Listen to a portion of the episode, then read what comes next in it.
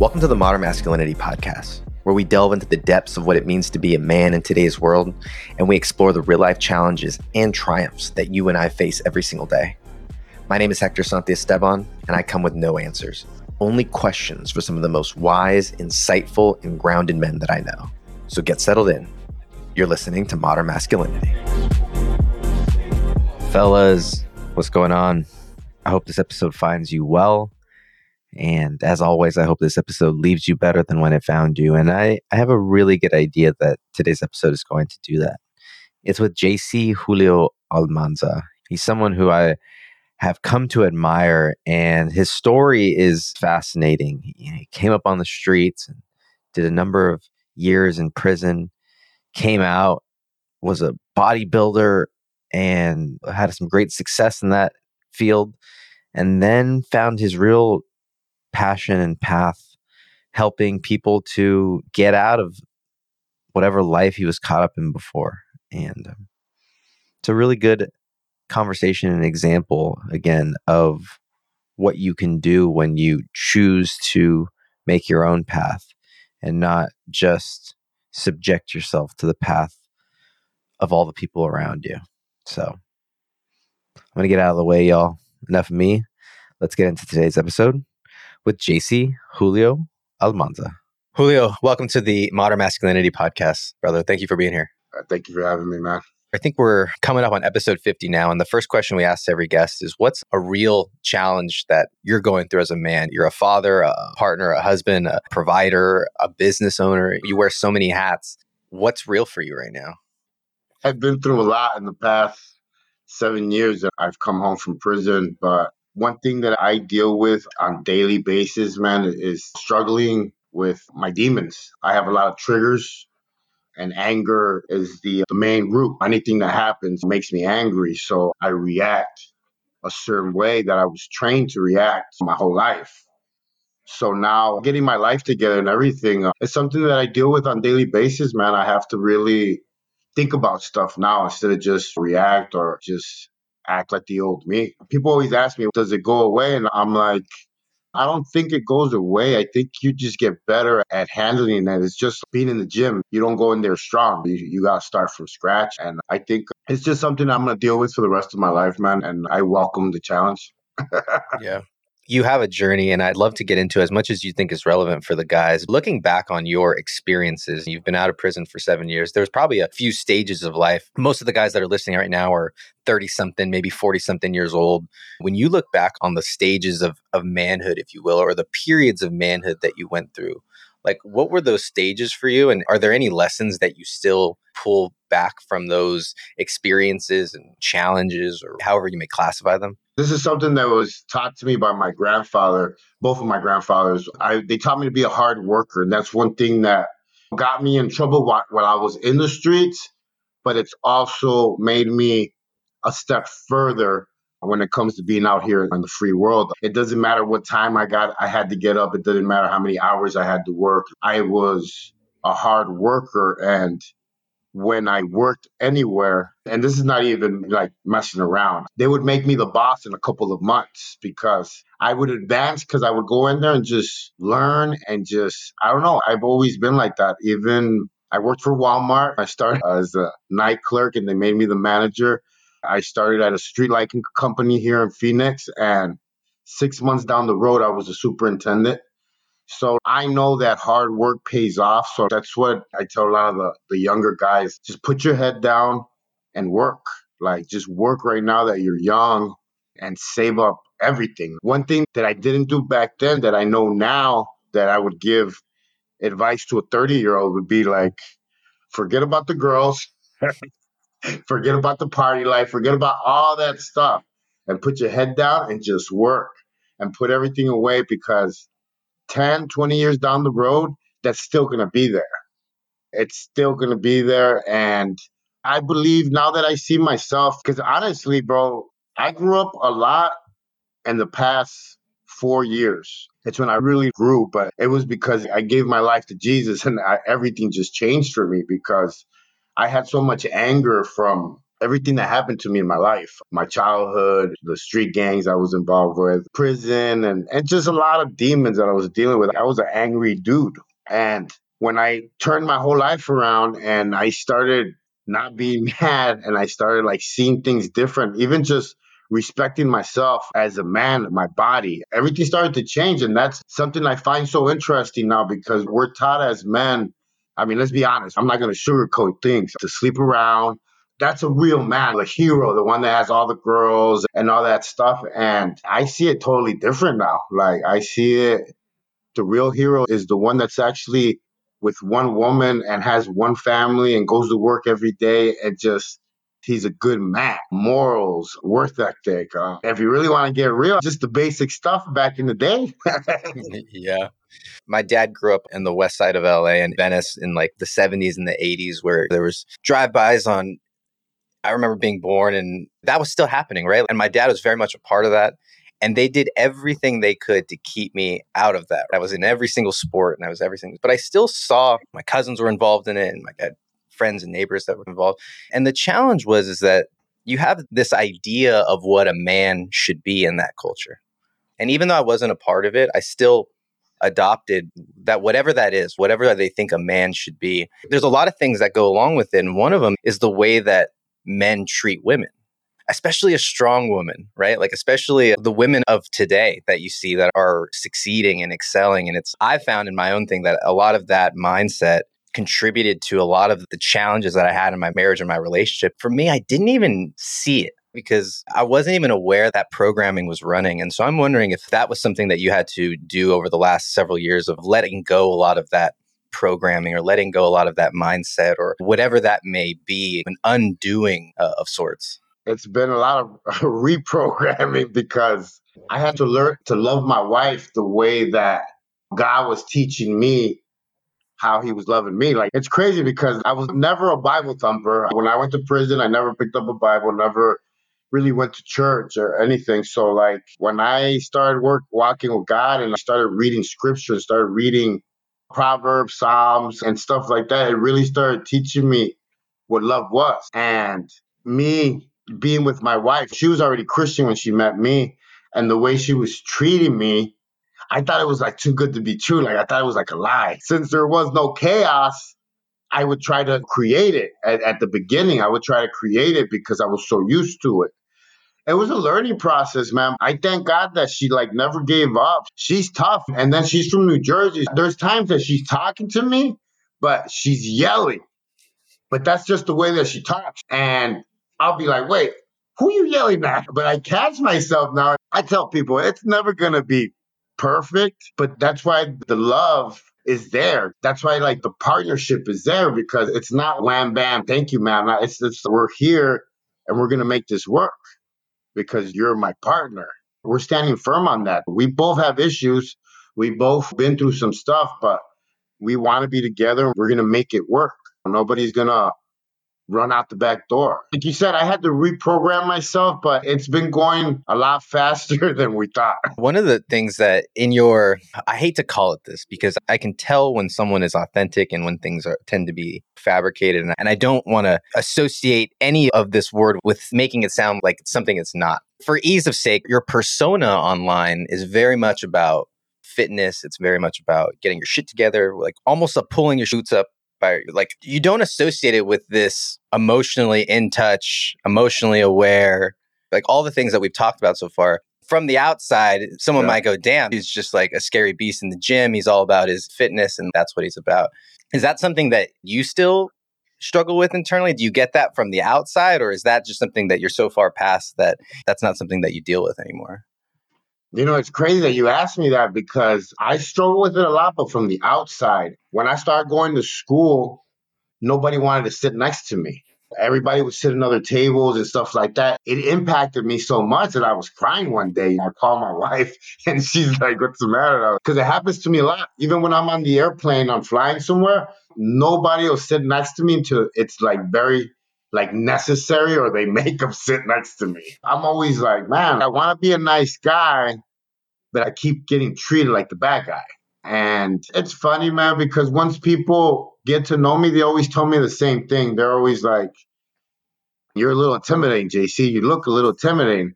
But then I'm like, if I judge you, then I'm afraid of white people. So I'm not going to talk to you either. I've gotten used to it, man. Society is today, it's tomorrow, it's been there, it's always going to be there. And yeah, it affects me, but and not to the point where I'm going to go lose sleep over it. I got to imagine that you've dealt with so much adversity, is putting it lightly, but I would imagine so many choices and chances to go one direction. I would imagine made those decisions, you've righted that path, that this seems like something I'm just putting it from the outside, that you can put in your back pocket and move forward based on the fact that you have gone through so many of those things. Do you lean on those experiences? Are they something that you put behind you? Or like the word that's coming to me is alchemize those experiences into something better, which it seems like you're doing. Like on a day to day basis, how does that tend to come up? I feel good that I feel like emotions behind it now, like guilt or I feel bad that I get mad because back in the day, I really didn't care. I didn't care what you thought about me, but it was all in a bad way. People say, "Oh, I don't care what people think," and yeah, to a certain point, that that is true. But if you didn't, then it wouldn't affect you, and if it wouldn't affect you, you wouldn't have feelings. It comes to say is we go back to, yeah, I think about it, and I'm like, man.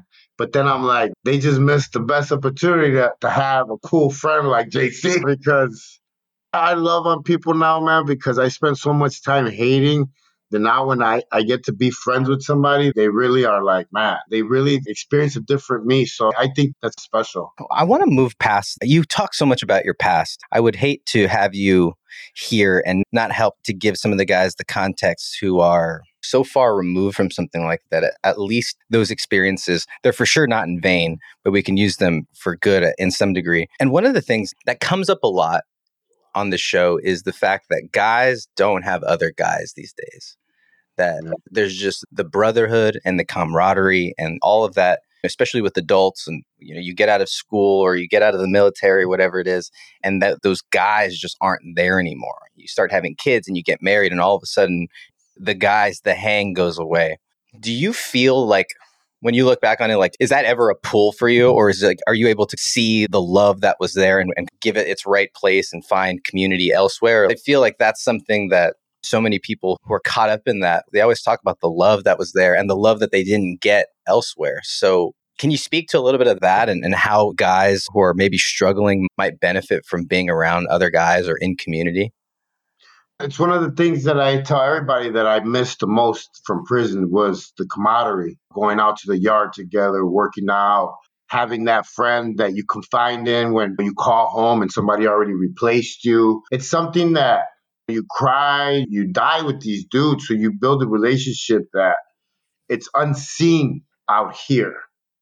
It's unseen, but I've been hosting a little Bible study on Friday nights with a lot of my boys from back in the day that are from my neighborhood. Now it's grown bigger to more guys from everywhere. And it's just a bunch of knuckleheads every Friday night. I wanted to do it every Friday night. Why? Because every Friday night we like to go out. so like I wanted to make it where it was either that or the blue pill pill. But I think it's very important for a man to be part of a group, if not a fellowship, something where he's around other males. It's the same thing as going to an AA meeting. They have AA meetings that are like strictly males and it's open meetings and you get to share, talk, and you realize that it could always be worse. There's somebody out there that has it worse than you. It's almost like therapy, man. I tell people go to church, go to AA meetings, go to events where you can hang out with other guys so you can see that they're going through the same thing that you're going through. And do you see change like impact from guys showing up to that sort of Bible study? Have you seen or, or their stories or people coming up to you and, and saying that it's making a difference?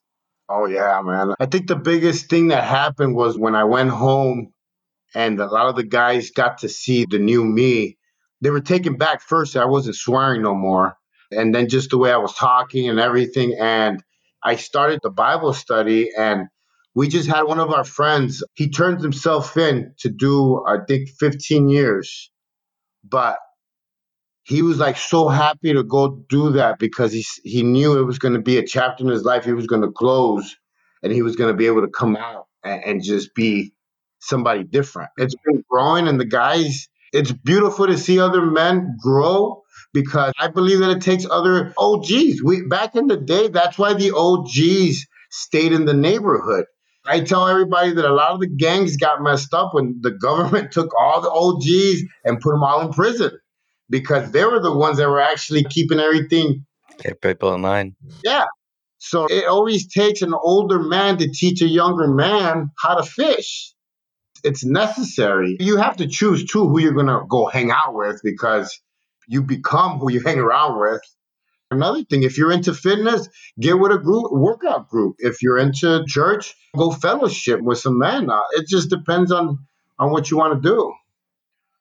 Yeah, we talked about this like identity or reprogramming. I'm curious now that you are who you are, do you see yourself as shedding a skin? Is it that you're evolved, you're the same person with a different armor? Or like, how do you approach this day to day basis where you have this programming that was written, was writing your life for so long, and then now, four, seven years ago, all of a sudden that flip switch gets flipped? Like, how do you approach that on a day to day kind of basis? Honestly, I wake up and I can't because I get up at two in the morning.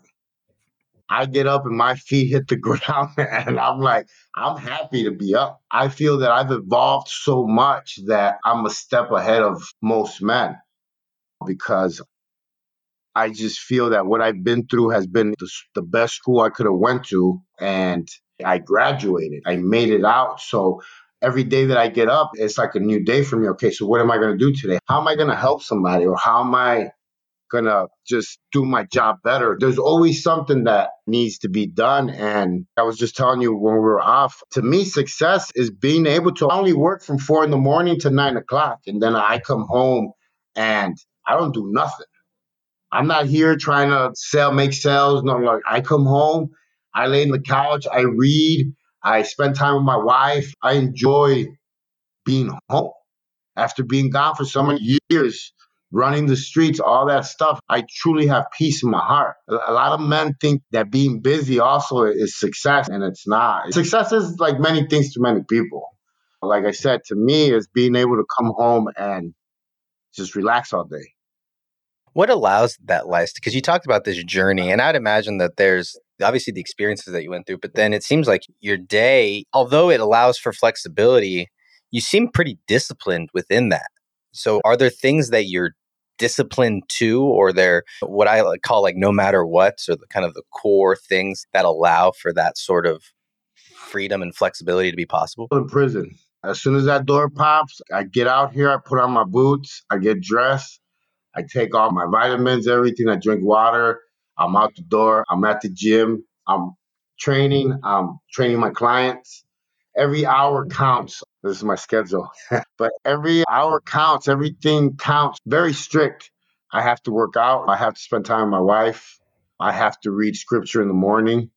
There's just mandatories, man. I always tell people you got to live like you're in prison, but out here.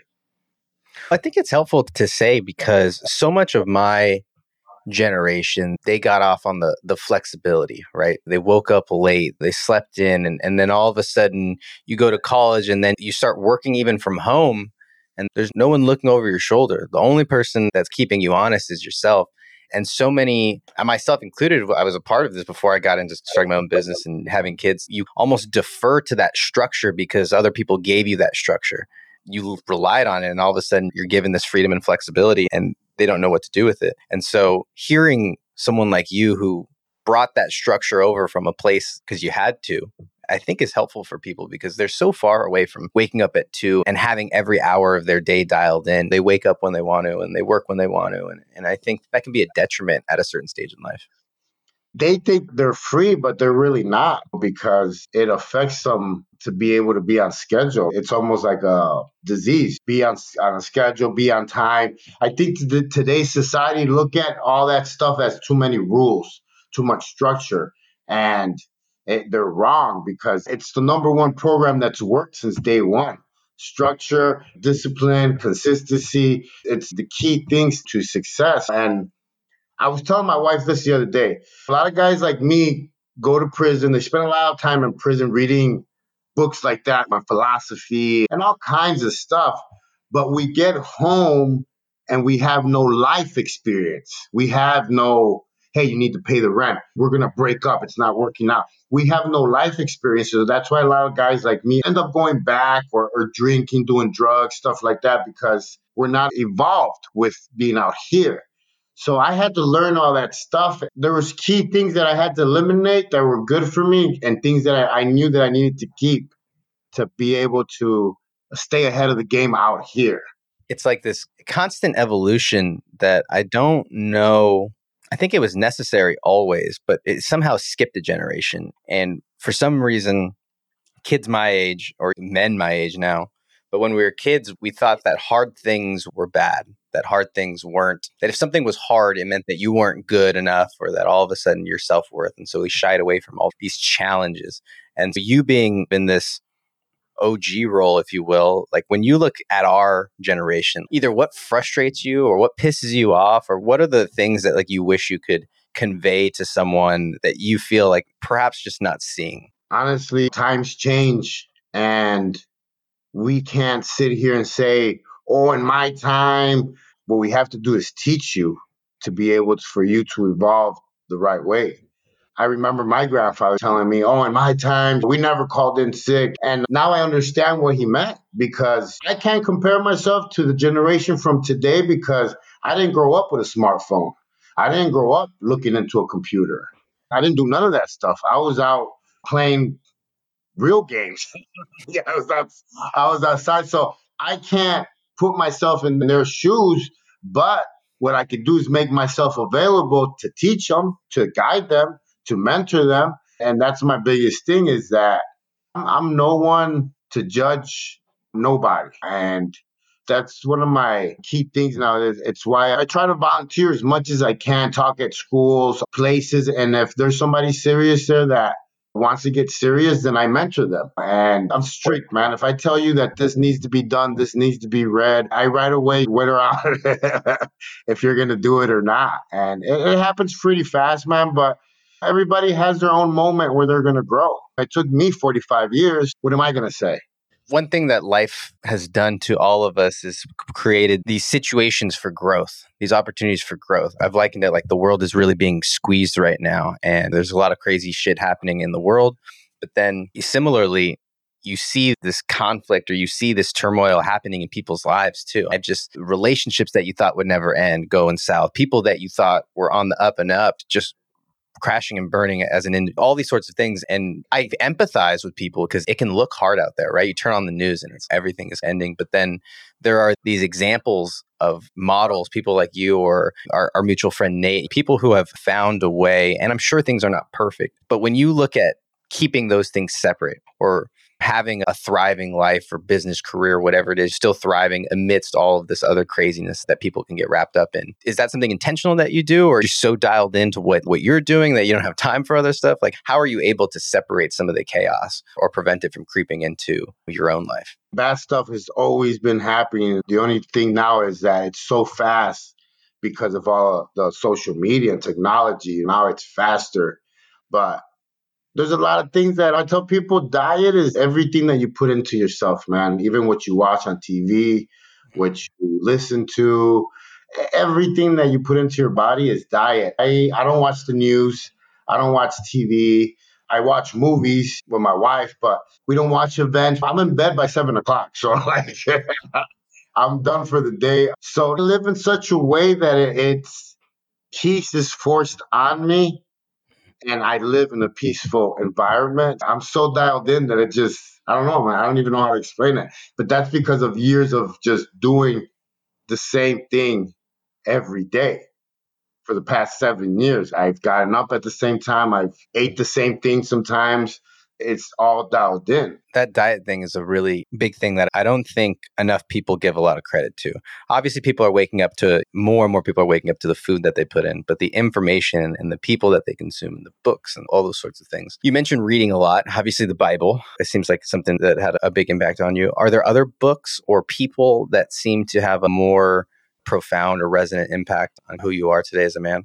My wife has to take a lot of that credit. Out. She's been a big teacher and mentor in my life because she taught me about forgiveness. She taught me about love and hands on training because I'm not going to lie, man. I was a psychopath. I had a lot of anger issues and just, I was always ready to go. And she sat there and gave me unconditional love and just tried to understand me. And it was a big part of my transformation, me wanting to actually, all right, l- let me see if this God is really real because I see it in my wife. I wanted to now. She was a big mentor. John Humphrey, he was my first college professor that disciples me to this day. He was a cop for 30 years and now he's a teacher. I took my first college course with him and he's been a great friend to too. And I've surrounded myself with different people and I have to believe that once you start doing that, you start seeing that you could actually be somebody different it's not that I feel that I'm I'm better than my guys in my neighborhood. No, I'm far from that. You know, nothing. No, I've learned that I'm I'm a little bit smarter than what I thought. I like to use that now in, in a good way a few steps ahead, maybe awareness, right? I think is so important. Some of my cousins and some of the people that got wrapped up in the wrong path, they just diverted their energy and attention and their focus to something else, how different their life would have been. Because it's not that they weren't capable or worth it or intelligent. They, they, had all of the skills, and it was it was a matter of awareness, maybe your choice, and, and being willing to step outside of of the environment. I'm so grateful that my parents made that decision for me, essentially, because I can only imagine the the pressure of being able to basically ostracize yourself from your family, your community, your neighborhood, and to do something that's so different from what everybody else is doing. I wanted to commend you for that. You're on a mission right now, Wrong to Strong, which I think is just has a really cool. You guys are just doing cool stuff, and I don't want to blow it by getting it wrong. So, talk about what's that been like. Go back as far as you think is relevant, and share what you guys are up to now. When Wrong to Strong first started, it was more for me. I was on a whole different path. I was on this whole fitness journey and I was power competing in powerlifting and it was about my ego, me making money. It was something completely different. And as I evolved and started changing, Wrong Strong started changing too. And, and we started going into the prisons. We started going into second chance programs, colleges, and just sharing my story and talking about fitness. And we just got approved to have a classroom at the women's prison here in Arizona at Perryville Prison where I'll be giving a class on regular basis about fitness and training these women on how to become personal trainers. And it's to be it's to be my ministry. I've always had a soft heart for people in prison obviously because I spent so much time in prison, but I go to a lot of places. I go to the rehabs. I connect with a lot of people just because I've been there, man. I've been the drug addict. I've had mental issues, I've been homeless. I'm just trying to share my story with whoever listens. And I volunteer a lot, homeless shelter, Dream Center. I'm going to the Hope Center this Wednesday. The Victorious Living magazine just did an article about my life. They did just the whole thing about my life and what I'm doing right now. And if you would have asked me even five years ago, if I would have ever thought that I would be doing this, I would have never thought because my whole goal was to get rich, make money off my story, make money off me telling it or the movies or this, that. It wasn't volunteer work. It wasn't giving it away. It wasn't what it is now. But I am so grateful that God is using me in the way that He's using me because this is true fulfillment for me. My heart I come to realize that it's not about the money. I've had the money. and, it's about so many other things, man. So that's why I tell these young guys, man, just, just put your head down, work, study, love your parents, enjoy them while they're still here. So many small things that we miss now because we live in such a fast life. And it would just be really cool if a lot of these young men actually slowed down and, and started setting an example. For sure they need it. Men are really suffering mentally. And I think that you are one of the models that people can look to because so many of my generation is quick to make excuses or point to circumstances. And I think you've really gotten rid of all those. So, is there a way that the guys or the listeners can support Wrong to Strong now? Obviously, you're a great follow on Instagram, so go get connected there. But is there anywhere else to go and, and just get involved with the movement? If you uh, Google Wrong to Strong, you'll actually see our, our GoFundMe there. Uh, you'll see our uh, pretty much everything. The book that's on Amazon. It's the easiest way. Just Google Wrong to Strong, and, and all the uh, the stuff will, will pull up.